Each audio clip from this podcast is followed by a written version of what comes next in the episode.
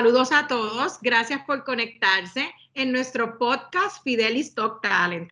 El fin de este podcast es dialogar sobre las mejores prácticas del manejo de talento con profesionales de recursos humanos que tienen como misión transformar el talento de sus organizaciones y de Puerto Rico. Hoy me acompaña Niurka Quiñones, directora de recursos humanos de Foundation por Puerto Rico. Niurka la conozco hace cinco o seis años atrás y es de estas personas que conoces y haces este clic inmediatamente y nuestras conversaciones se giraron en preguntas que yo le hacía a ella, recuerdo, Niurka, de cuando me hablaba de lo que era medir el talento, cómo ella podía transformar y, y todo lo que utilizaba para medir. Y recuerdo, Niurka, no sé si recuerdas de pues, escenas que tuvimos, almuerzos, y era esas preguntas porque ella me hablaba mucho de cómo eh, podía llevar un candidato o a un eh, empleado de la organización donde ella trabajaba de punto A a punto B. Y no sé si recuerdas esa, esas conversaciones, New York. Así que gracias por estar conmigo hoy. Eh, me encanta, ¿verdad? Eh, Niurka, cómo maneja su seriedad, su compromiso con el manejo del talento. y me gustaría, Niurka, que me hables de cómo has evolucionado en tu carrera eh, cómo has podido crecer dentro de lo que es recursos humanos, porque sé que no comenzaste en recursos humanos, pero me encantaría que mucha gente ¿verdad? pueda escuchar, a todos los que nos sintonizan, pueda escuchar cómo has evolucionado en esta industria. Pues muy buen día a todos. Eh, muchas gracias, Jolene, por invitarme. Efectivamente, desde el principio que, comenzó. Eh, la relación nuestra, allá para varios años atrás haciendo la certificación de Hogan, eh, que fue una, una, herramienta importante ¿verdad? En, el, en el proceso de desarrollo mío como profesional. Así que invito a todos a que si no han tenido oportunidad de conocerla, que, que conecten con esta herramienta. Eh, así que a Yolene la admiro mucho porque siempre está buscando formas de retar y de que uno siga evolucionando y de que uno siga conectando con, con las mejores prácticas de recursos humanos y ha sido ¿verdad? un verdadero placer eh, involucrarme en este, en este rol y en este aspecto. Así que un poquito de mí, vengo de Yauco a Puerto Rico, así que eso siempre lo digo. Estudié psicología, y luego seguí estudiando psicología industrial ahí comienzo mis campos en el trabajo, eh, más bien trabajo comunitario, desarrollando el liderazgo comunitario en una agencia que, ¿verdad? que ya casi no existe, pero de la que se necesita eh, tanto hoy, que trabaja con la autogestión y el apoderamiento de las comunidades en Puerto Rico. Así que ese caminar me llevó a, pasar varios años transformando eh, lo que es el liderazgo y la, la manera en que se maneja el talento en esta organización. Ahí paso a una organización que fue bien importante en mi desarrollo, que es Boys and Girls Club de Puerto Rico. Ahí tuve la oportunidad de, de elaborar por 14 años eh, gente maravillosa y con, un espíritu inmenso que busca ayudar a la juventud en Puerto Rico que tanto lo necesita. Eh, estuve 14 años ahí ayudando a desarrollar el talento. Ahí tuve la oportunidad de involucrarme con lo que es eh, metodologías estratégicas y aplicar la metodología estratégica. en ese entonces utilizaba Balance Scorecard, llegué a certificarme con ellos. Eh, y me permitió aplicar esa metodología estratégica a lo que es eh, la gente y los que la ejecutan, los que la crean los que la desarrollan y los que la hacen posible. Eh, así que comienza un proceso mío de, buscar y seguir desarrollándome y entendí que las pruebas y los assessments que se realizan permiten a las personas conocerse de una forma más profunda, para entonces poder gestionar el cambio que se desea gestionar con el talento. Eh, ahora mismo hice un cambio hace poquito tiempo, eh, fue un cambio importante para adquirir nuevos retos y seguir desarrollando mis destrezas y comencé a trabajar para Foundation for Puerto Rico, eh, una organización eh, sin fines de lucro también, maravillosa, que tiene ¿verdad? una causa bien importante de desarrollar la economía en Puerto Rico a través de la economía del visitante y también impactar a las comunidades y los negocios con elementos de resiliencia y desarrollo para ayudar eh, a que nuestro país ¿verdad? siga prosperando como tanto lo necesita y más en estos momentos que estamos viviendo una crisis a nivel mundial que nos afecta a todos, así que hay que empezar por el granito de arena cada uno. Me encanta, Niurka, porque el fin de recursos humanos y, la profesión del manejo del talento, pues en, organizaciones donde hay un profit o una venta segura, ¿verdad? Eh, es algo que hay unos, unas métricas o, o, como hablas, unas metodologías estratégicas diferentes que, que, el fin de las organizaciones sin fines de lucro, que hablas del liderazgo comunitario y demás, sí son necesarios, sí eh, eh, son organizaciones, pero al ser sin fines de lucro, yo entiendo que, y tú me lo corriges, hay un elemento de sí inteligencia, sí profesión y demás, pero hay una parte del corazón donde tú deseas que, que ese, ese altruismo, ¿verdad? Debe ser bastante alto. Altruismo ¿verdad? una de las competencias o una de las escalas que mide Hogan y debe ser súper importante para que este elemento del, desarrollo del talento esté posible, esté ¿verdad? Eh, considerado. Así que me encantaría que tú me puedas hablar, Niurka, de cómo así, cuál ha sido el, el proyecto de manejo de talento que has implementado y te sientas súper orgullosa de los resultados que obtuviste y me encantaría que ese elemento del de, ser sin fines de lucro lo puedas a compartir con las personas que nos están escuchando en el día de hoy. Claro que sí, gracias, Yolén. Eh, en términos concretos, la gente tiene una percepción eh, un poco equívoca o limitada de lo que es eh, las organizaciones sin fines de lucro. mi experiencia, ¿verdad? fue maravillosa yo tuve la oportunidad de poder sentarme en mesas con diferentes organizaciones, compañías, que quizás en algunas ocasiones no hacían ni la mitad de lo que eh, nosotros como organización sin fines de lucro pudimos hacer en el campo del recurso humano o en el campo operacional. Así que eh, hay un gran nivel de, complejidad, hay un gran nivel de productividad y el manejo de talento es una de las herramientas claves para hacer eso un éxito o que las iniciativas no se logren. Así que una de las cosas que es bien, bien, bien importante para nosotros es que el corazón esté bien puesto en su sitio, porque si no hay corazón, lo demás eh, se va a ver altamente afectado en, la cadena de, de, producción, como podríamos llamarle, ¿verdad? Porque no, no va a ser real. Así que una de las primeras cosas que necesitamos es saber si esa persona que viene y se integra a nuestra organización se está integrando por las razones correctas.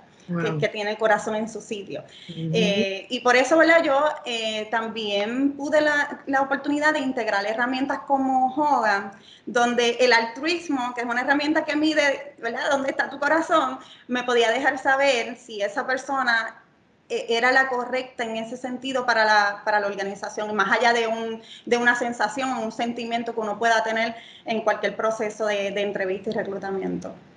En términos de eh, iniciativas de manejo de talento y de desarrollo, pues tuve la oportunidad, y al ser non-profit, quiero hacer la salvedad, ¿verdad? Que la mayoría de las cosas no existen. No es que tú tengas que, que llegues al Departamento de Recursos Humanos y tienes un manual de cómo ejecutar y cómo proceder.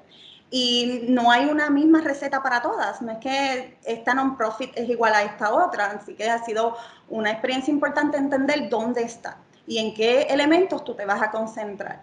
Tuve la oportunidad de trabajar en un proyecto donde nosotros queríamos eh, mejorar la cultura organizacional, eh, mejorar la forma en que manejábamos eh, el, el, talento dentro, dentro de nuestra cultura organizacional y los mensajes que nosotros queríamos que se llevaran a cabo. Sí que fue una iniciativa desde cero, desde definir eh, cuál era esa cultura, cuáles eran los valores importantes, cómo esa cultura tiene que evolucionar y cambiar para el nuevo reto estratégico, cuáles son las competencias que nosotros vamos a, a reforzar constante, conscientemente consciente, como diría mi querida Agnes, con nuestro talento. Así que eso también eh, requiere, ¿verdad?, tener atados unos planes de manejo de, ese cambio, porque no, el proceso de, cambio en sí es, eh, es, fuerte.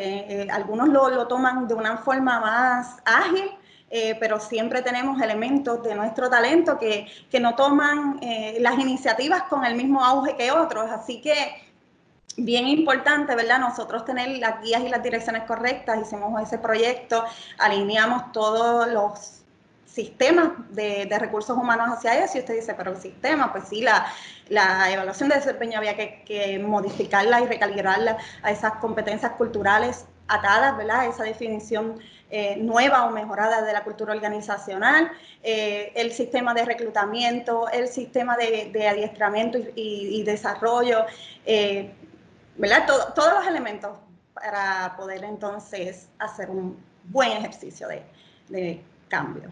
Y en realidad, Niurka, muchas veces, ¿verdad? Dentro de lo que he leído, porque, ¿verdad? Bueno, muchos saben, yo di mi, mi, cambio a trabajar y, apoyar todo lo que es desarrollo.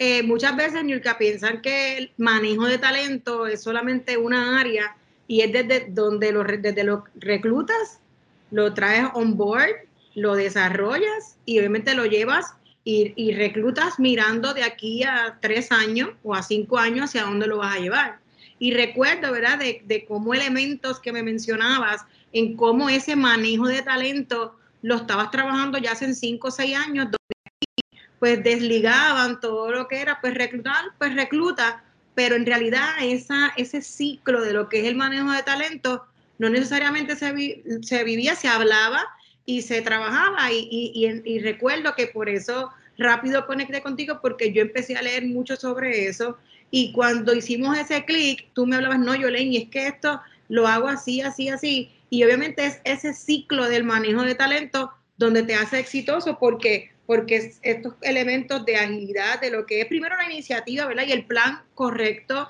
ah, qué es lo que quieres lograr en la organización con el impacto al negocio, que aunque sea un fin de un fin, una organización sin fines de lucro, es importante porque al final vuelvo y le repito que yo creo que lo menciono en todos los podcasts porque que es lo que la cultura desayuna estrategia. Así que obviamente eh, tuviste 14 años allí, eh, imagino que obviamente hablas de Boys and Girls porque llevas poco donde estás, y, pero eh, básicamente cuéntame de, de, cuando todos estos 14 años llevabas, empezaste a ver la organización evolucionar, pero como desde al principio estaba esa base, pudo, ¿verdad? Siempre se revisita y se mejora, pero cuéntame de cómo, ¿verdad? Ese crecimiento de la organización y tener un, plan bien establecido estratégicamente te ayudó a seguir construyendo y tú misma te retabas con nuevas cosas. Me gustaría que me abundara sobre eso. Pues definitivamente eh, es un proceso continuo, es un proceso arduo. A veces se piensa que, ok, ya lo tenemos todo set, eh, seguimos por ahí. Eh, haciendo un otro ajuste, pero hay momentos en que los cambios y las evoluciones en las organizaciones te dicen, ¿sabes qué? Hay que romper, hay que crear una disrupción y empezar desde, desde cero otra vez porque eh, es justo y necesario para los nuevos retos que nos vamos a enfrentar. Tuve la oportunidad de ver mucha gente desarrollándose eh, en, en, las organizaciones sin fines de lucro. Es particularmente importante tu retener el talento que tiene el corazón bien puesto en su sitio. Y a veces ese talento no tiene todas las herramientas que tú necesitas para el nuevo reto, pero tiene el corazón tan bien puesto que está dispuesto a enfrentar, valga la redundancia, ¿verdad? Ese reto de, aprender y desarrollarse. Está en nosotros, el personal de recursos humanos, de tener estas conversaciones, de manejar con estos supervisores, que a fin de cuentas es la herramienta clave. Recursos humanos puede estar mandando 300 mensajes, pero si no hay una alineación apropiada con el área de operaciones que corre toda esa eh, amargama de, de, producción, de logística, de estrategia y de gente, que a fin de cabo, cuando tú trabajas en un non-profit, tú no trabajas eh, alineando ninguna máquina de producción, tú trabajas con gente, tú trabajas con, con eh, esa oportunidad que tú tienes de, impactarle y, mejorarle las condiciones de vida que tienen. Así que definitivamente es un reto estar todo el tiempo eh, evolucionando y encontrarte mejores prácticas, porque lamentablemente en non-profit existe una restricción bien, bien significativa y son los recursos capitales o el dinero, donde tú tienes que con un presupuesto limitado o ningún presupuesto, como ha sido el caso en la mayoría de los años, y tienes que utilizar las mismas fortalezas y lo que te permite salir adelante es que si tú conoces la fortaleza de tu gente, entre tu misma gente se pueden crear cadenas de desarrollo. Entonces empiezan otras oportunidades, como nosotros tuvimos la oportunidad este, con, con Fidelis de hacer acuerdos y decirle, mira, pues vamos a, vamos a buscar algo que, nosotros podamos manejar, que, que, nos, que nos permita a nosotros desarrollarnos. Mira, tenemos cosas bien importantes hay que encontrar partners que puedan conectar con eso para nosotros poder tener los recursos que, que necesitamos para lo que viene, ¿verdad? Al fin y al cabo es el resultado de, de, comunidades más desarrolladas, negocios que, que prosperan y la economía que, que fluye. Y a mí en mi caso, Nilka, te comento que cuando tú ves el propósito bien establecido, como lo tenías tú con la gente, uno, obviamente en mi caso, que mi altruismo es bien alto, bueno, 100, así que pues, obviamente uno rápido conecta y, y si ese propósito está, uno rápido se alinea. Pero llega un momento, Nurka, que también yo me imagino que en todos estos años de tu carrera eh, han ocurrido también momentos difíciles, donde quizás esos momentos de frustración, donde quizás esos momentos sin presupuesto, donde quizás momentos, donde quizás con presupuesto, pero no necesariamente con la gente alineada, bueno, varias cosas que pueden suceder. Eh, tu rol de recursos humanos se, se convirtió en un reto y, me gustaría que me cuentes, ¿verdad?, de, cuál ha sido ese mayor reto que en estos años que has tenido has podido trabajar y, te ha sucedido en tu carrera. Pues quiero mencionarte varios, si me permites. Claro. Eh, en las organizaciones sin fines de lucro, todos los años son bien inciertos y tú te manejas en un ambiente donde eh, puede ser que el presupuesto no, no se pueda lograr, eh, que esas eh, expectativas de recaudación no se logren. Así que eso es bien constante, puede ser una vez al año o como puede ser todos los meses, puedes estar en esa constante. Y tú como líder de recursos humanos tienes que mantener la ecuanimidad y la calma porque de ti depende en muchos casos que el, equipo el que tú estás, con el que estás trabajando pueda darle el servicio que, que los empleados necesitan o creen más histeria. Así que eso también ha sucedido. Una de las, uno de esos hechos nos llevó en un año a nosotros estar recibiendo mejores patronos por primera vez y casi simultáneo se estaban preparando iniciativas de tener que hacer una reducción significativa de empleados. Eh, nosotros teníamos que tomar decisiones con sobre 35 empleados. Eh, a la misma vez eh, estaba ¿verdad? recibiendo este premio de mejores patronos y fue como un sweet and sour porque eh, no era el premio, para nosotros siempre eh, esa oportunidad de estar en mejores patronos era la, ¿verdad? Esa posibilidad de nosotros demostrar, mira, aquí en, una organización sin fines de lucro también tomamos esto con seriedad, también este, manejamos el talento de una forma eh, de clase mundial y enfocados en que eso es lo que nos permitía poder servir a nuestros niños, niñas y jóvenes en aquel momento, ¿verdad? Que tanto lo necesitaban, pero a su vez, por una, una reducción que, que iba sobre un millón de dólares, nosotros teníamos que tomar unas decisiones bien eh, importantes que afectaban a esa comunidad, así que, y a esos empleados y a esas vidas. Así que fueron días bien, bien tensos, bien increíbles. Finalmente, ¿verdad? Eh, ¿verdad? Papito Dios sabe dónde pone la mano y, las cosas se, se, pudieron resolver y nosotros pudimos manejar muchas crisis, pero en algunos otros casos no. Eh, hubo momentos en los que teníamos que salir de, de sobre 100 empleados, que lamentablemente, ¿verdad? Este, todas las organizaciones sin fines de lucro dependen de, de, lo que las organizaciones, eh, el gobierno y, ¿verdad? Eh, los niveles de altruismo de las personas puedan aportar. Así que eso fue un momento bien difícil. Eh, otro momento, y qué herramientas, ¿verdad? Que se tuvo que, que utilizar, pues mucha empatía, mucha escucha activa, tratar de, de, buscar soluciones creativas, eh, brindarle los recursos necesarios para que estas personas pudieran manejar ese momento, desde ayuda psicológica, desde conectarlos con, con las agencias pertinentes para el proceso que estaban realizando, poner una amalgama de, de, recursos a disposición de estas personas para que este proceso fuera más fácil. Finalmente, ¿verdad? Pudimos hacer otras cosas y, y gracias a Dios este, no se dio el, el caso tan, tan fuerte Eh, otro momento bien clave y bien difícil, eh, yo creo que para la mayoría de los puertorriqueños fue el huracán María.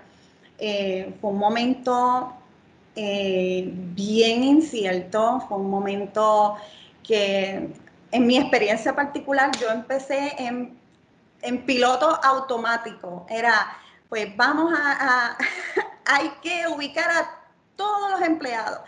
Yo todavía recuerdo que salían anuncios de la radio que decían, eh, los, eh, los, empleados de tal lugar, eh, repórtense y ya nosotros a los 3, 4 días sabíamos dónde estaba el 100% de nuestra gente. El que no se encontraba nos montamos en una guagua para irla a buscar.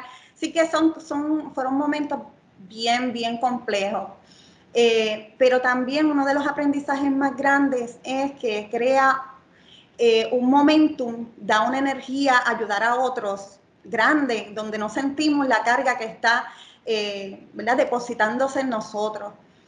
Y dos años más tarde, o un año más tarde, no dos años, un año más tarde, vimos el payback de, ese, eh, o esa fatiga por compasión, o ese burnout porque estuve tan intenso, porque cuando el corazón está bien puesto, nos piden y no lo sentimos en el momento, lo sentimos después y, y viene ¿verdad? ese pase de factura. Así que para Me encanta el corazón bien puesto porque obviamente es cuando entonces al tener ese corazón, imagino que es lo que pueda este, aportar, que quiero aportar es, eh, no te duele, no te cansa, sino que lo haces en automático, eso en automático. Como, como una droga, ¿verdad? Por decirlo de alguna forma.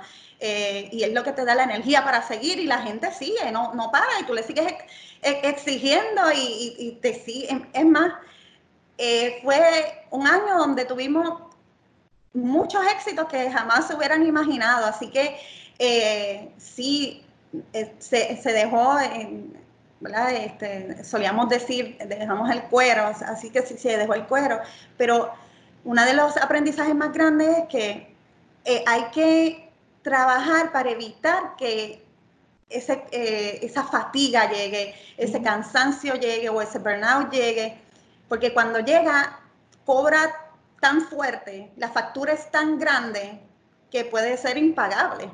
Así que es bien importante, uno de los aprendizajes más grandes ahora con, este, con el COVID es, vamos a mantenernos con las conversaciones de expectativas, vamos a mantenernos con las conversaciones de empatía, de flexibilidad, eh, vamos a, cambiar, ¿verdad? Ese tono de que yo necesito del empleado, sino que el empleado necesita de mí para este, que sea entonces, eh, Un, un, proceso donde todos al fin y al cabo y con el pasar de los años lo veamos como una experiencia de crecimiento y no como una experiencia de lo que me marcó, me agotó. Y, y, yendo en esa línea, Nilka, te quisiera preguntar, ¿cuál para ti o cuál has trabajado ha sido las mejores prácticas de recursos humanos eh, para fomentar que los empleados con ese corazón, con ese corazón bien, ¿verdad? Con ese corazón bien puesto, cuiden de ellos mismos, porque sé que es algo que, siempre dialogo y me encantaría que, que, me cuentes sobre eso, tu, tu prédica siempre de cuidar de, ellos mismos. Sí, eh, constantemente, ¿verdad? Me paso repitiendo de que hay que cuidarnos a nosotros mismos, porque una de las cosas que ¿verdad? que he estado expuesta y he visto, es que cuando llega un punto en el que ya la pérdida es tanta, es tan difícil para esa persona que en muchas ocasiones con un talento increíble y con un potencial que cuando tú lo veías, tú decías, esta persona en, dos, tres años va a estar dirigiendo y va a estar manejando X, Y, Z cosa. Y tú te das cuenta de que esa fatiga emocional o ese proceso en el que no se cuidaron o una, una experiencia particular cambió eh, drásticamente la forma en que esas personas son. Así que para mí es súper importante que la persona se pueda conocer a sí misma. Y la medida en que tú te puedes conocer, para eso existen 20.000 herramientas, eh, he estudiado muchas, eh, les puedo mencionar desde MBTI, yo la utilizo mucho para, para, para conocer esos elementos de, de personalidad o esas preferencias. Eh, el Hogan que te permite conocer esas competencias donde tú estás ahora mismo y te permite hacer compromisos de cómo desarrollar y cómo evolucionar. Y eso, ¿verdad? Te, permite conocer dónde tú estás. Además de que esas potencialidades que son bien importantes y son la herramienta número uno para, para después eh, catapultar a, otras, otros aspectos, a otras cosas, pero es bien importante conocer retos o, ¿verdad? Como le llamamos, esos lados oscuros que podemos tener cada uno de nosotros. ¿Por qué? Porque en la medida en que los conocemos, los reconocemos y al reconocerlo puedo actuar diferente eh, y puedo ser más asertivo a la, hora de eh, manejarme emocionalmente. Así que es extremadamente importante. No todos tenemos la, capacidad de autorregularnos, así que es bien importante eh, utilizar, creo mucho en el coaching, creo mucho en la psicología, Así que usted, usted utilice lo que usted necesite, pero no busque la ayuda cuando ya esté en un punto intolerable. Desde el principio, de forma constante, esto es como la curvita, nunca tiene que crecer. Mantenga ¿verdad? Ese, ese aspecto en control, eh, dialogue, cree metas y desarrollese eh, con, con, un coach o con usted mismo si tiene las herramientas del auto-coaching. Y asimismo llevándolo a equipos, Niurka, sé que esta herramienta de MBTI la, la utilizas también mucho con sesiones grupales que me hablas y se te brillan los ojos siempre cuando me das cuenta. Y me encantaría que, nos des un ejemplo de, cómo has podido con tu, con tu conocimiento y tus herramientas y ese análisis estratégico de cómo unir buenos equipos y ha dado éxito en la organización, eh, porque con tus espejuelos de HR y de desarrollo, ¿verdad? Y, de estar alineada a la parte estratégica, has podido construir unos equipos exitosos que luego cuando tú miras desde 500 eh, pies de altura, eh, puedas ver cómo entonces eh, trabajan en fin a lo que es la, misión de la organización. Y me encantaría que, me puedas decir de cómo ha sido un, proceso exitoso en, en construir equipos, porque sé que te apasiona muchísimo. Pues mira, eh, tuve la oportunidad de, realizarlo en varias ocasiones con diferentes equipos y una de las oportunidades que te trae la herramienta es que es fácil de entender. Así que en, términos rápidos, le puedo decir en un día, ya está este grupo de trabajo y este equipo de trabajo ya entendía cómo se manejaba él en un equipo de trabajo, cómo funciona el equipo de trabajo overall, porque en la medida en que tú vayas construyendo el equipo de trabajo, va cambiando la personalidad del equipo. Así que una vez ya tú tienes ese equipo, conoces, mira, esta es la personalidad del equipo y esta es mi personalidad dentro del equipo de trabajo. Así yo aporto, así yo afecto. Entonces también, ¿verdad? Era una, una dinámica bien chévere porque así tú sabías también cómo yo dentro del equipo de trabajo afecto a X y Y, Z, otro miembro del equipo. Y más allá de la metodología de MBTI, también es trabajar cómo son y deben ser las relaciones dentro de los miembros del equipo de trabajo.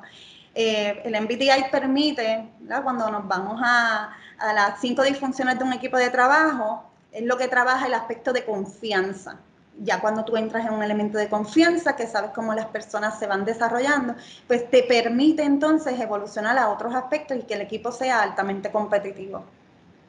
Espectacular. Y obviamente en tu caso que, combinabas también eh, la parte del joven y el MBTI y hacías ese, ese, ese eh, reconocimiento individual primero, también aplicabas el MBTI y obviamente aunque nosotros eh, no representamos esa MBTI, pero como en realidad lo que quiero es llevar las mejores prácticas de talento y conozco que ha sido un éxito en tu, en tu caso, eh, pude sentarme con Yulke y explícame entonces cómo funciona esto y de verdad que, que como lo trabajabas y cómo lo desarrollabas ha sido espectacular. Por último, Yulka, a mí me encantaría que fue una de las cosas que siempre tú y yo hablamos ah, del research que hacemos, de las lecturas que hacemos, de cosas que nos compartimos. Eh, me encantaría que me des recomendaciones de lo que has podido leer tanto para eh, organizaciones sin fines de lucro como para otras organizaciones, de recomendaciones que quizás hemos escuchado varias eh, para manejar el COVID ahora mismo, pero me comentaste unas eh, bastante particulares y me encantaría que las compartas con las personas que nos están escuchando.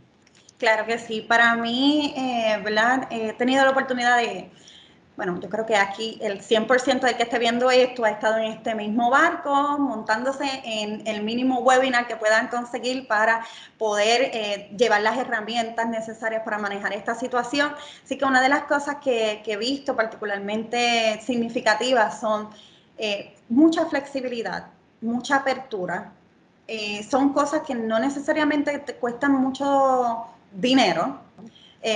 no, sí esfuerzo, porque te cuesta el esfuerzo de hacerlo, pero hacerlo es la oportunidad. Ahora mismo nosotros tenemos la oportunidad de hacer la diferencia, de que cuando de aquí a un año recuerden el COVID, una persona pueda recordarlo como una experiencia donde tú fuiste la persona clave que lo ayudaste o que tú fuiste la persona que no le creó las condiciones apropiadas para poder manejar esta situación.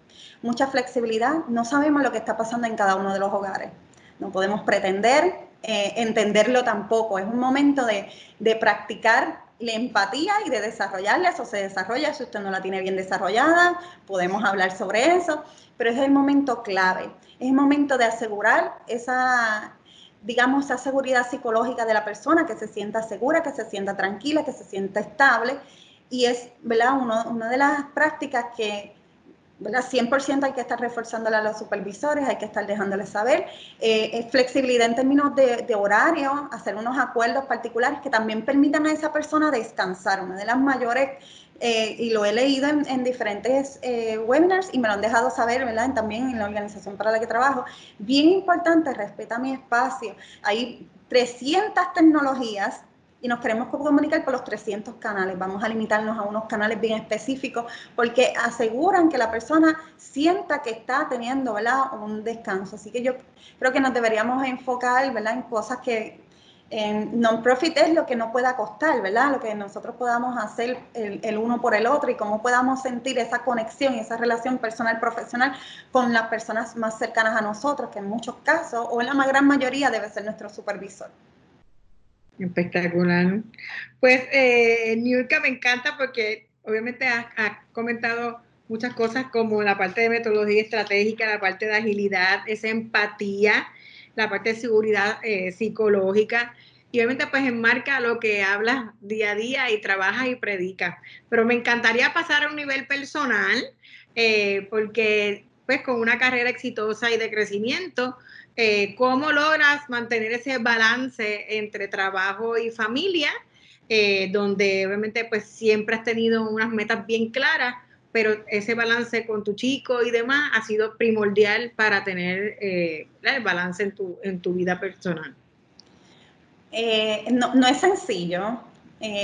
soy una madre, madre soltera como como la mayoría ¿verdad? De, las madres en Puerto Rico, es un reto considerable. Eh, en estos momentos yo he contado alrededor de siete roles diferentes que estoy realizando eh, a nivel profesional, desde, ¿verdad? Ahora soy chef, ah, eh, mantenimiento del hogar, profesional, madre, maestra y, y miles de roles. Eh, la preparación. Es, es, clave y a veces simplemente let it go. Hay cosas que se van a caer y hay que hacer la paz con eso. Eh, no podemos mantener todo en, altos o, pretensión de mantener altos niveles de productividad cuando lo que necesitas es mantener lo esencial funcionando y que tú estés bien eh, emocionalmente con eso, porque esa es la parte, si te, empieza a afectar, pues entonces no, estás bien, no lo estás dejando eh, ir lo suficientemente bien. Así que yo practico eso mucho, a veces tengo que recordármelo una y otra vez. Una, una buena amiga me hizo la recomendación, todos los días piensa qué harías por la Niolca de hoy y qué harías por la Niolca de mañana, y que en la Niolca de mañana te va a agradecer. Así que cada vez que, encuentro algo que quizás no esté en su sitio, porque ahora este, el hogar es dinámico. antes yo lo tenía todo en un control increíble, ahora siento que, se mueven las cosas solas, que, la casa tiene vida. Así que, ¿qué cosas este, voy a hacer por esa niolca de mañana? Lo voy a hacer hoy, ¿qué cosas voy a hacer por la niolca de hoy? Y eso me ha ayudado a mantener ese pensamiento y una cosa bien fundamental es que en este momento escucho no al que está en un alto nivel de positivismo, que es eh, intolerable o un alto nivel de negativismo también que no se tolera. Me mantengo con personas que puedan entender las diferentes circunstancias que están sucediendo, mirarlo con optimismo, eso sí, pero con un optimismo saludable. Y así pues estoy manejando esta situación y Dios sabe que cosas buenas nos esperan, así que seguiremos manejándolas. Una última pregunta, Niurka, ¿qué significa para ti el manejo de talento en una sola palabra y por qué? Oportunidad.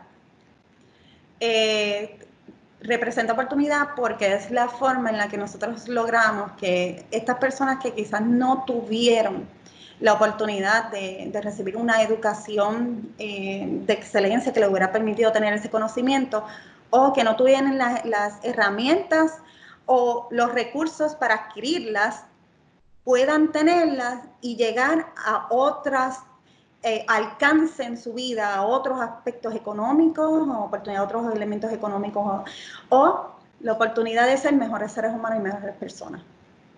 Espectacular. Gracias, Niurka. Gracias por siempre apoyarme, por siempre estar ahí. Eh, te deseo muchísimo éxito en tu tiempo que llevas con Foundation por Puerto Rico y sé que vas a poder lograr muchísimas cosas en este tiempo que se nos avecina y que obviamente volvamos a la normalidad dentro de todo. Gracias, porque siempre aprendo muchísimo de ti y siempre eres de las que me retas y el que me, nos compartimos cosas, bueno, me compartes más tú a mí que yo a ti, así que, pero siempre te pido hasta tutoría. Yo, pero Niurka, explícame esto, explícame lo otro, porque pues te considero una persona de verdad que más joven que yo, pero eh, te considero ¿verdad? llena de sabiduría y de mucho conocimiento en este aspecto y como la palabra estrategia me encanta, es una de las que trabajamos y, hablamos muchísimo. Gracias, Niurka, por este tiempo y a todos los que nos ven y nos escuchan, suscríbanse en nuestras redes sociales, Fidelis Talent Solutions, estamos en Instagram, en Facebook, en YouTube y puede ver el, podcast en Spotify, en Apple Podcast, en YouTube, en Google Play, eh, como Fidelis Top Talent. Gracias por sintonizarnos y hasta la próxima. Que tengan buen día. Gracias. Gracias a ti, Inca.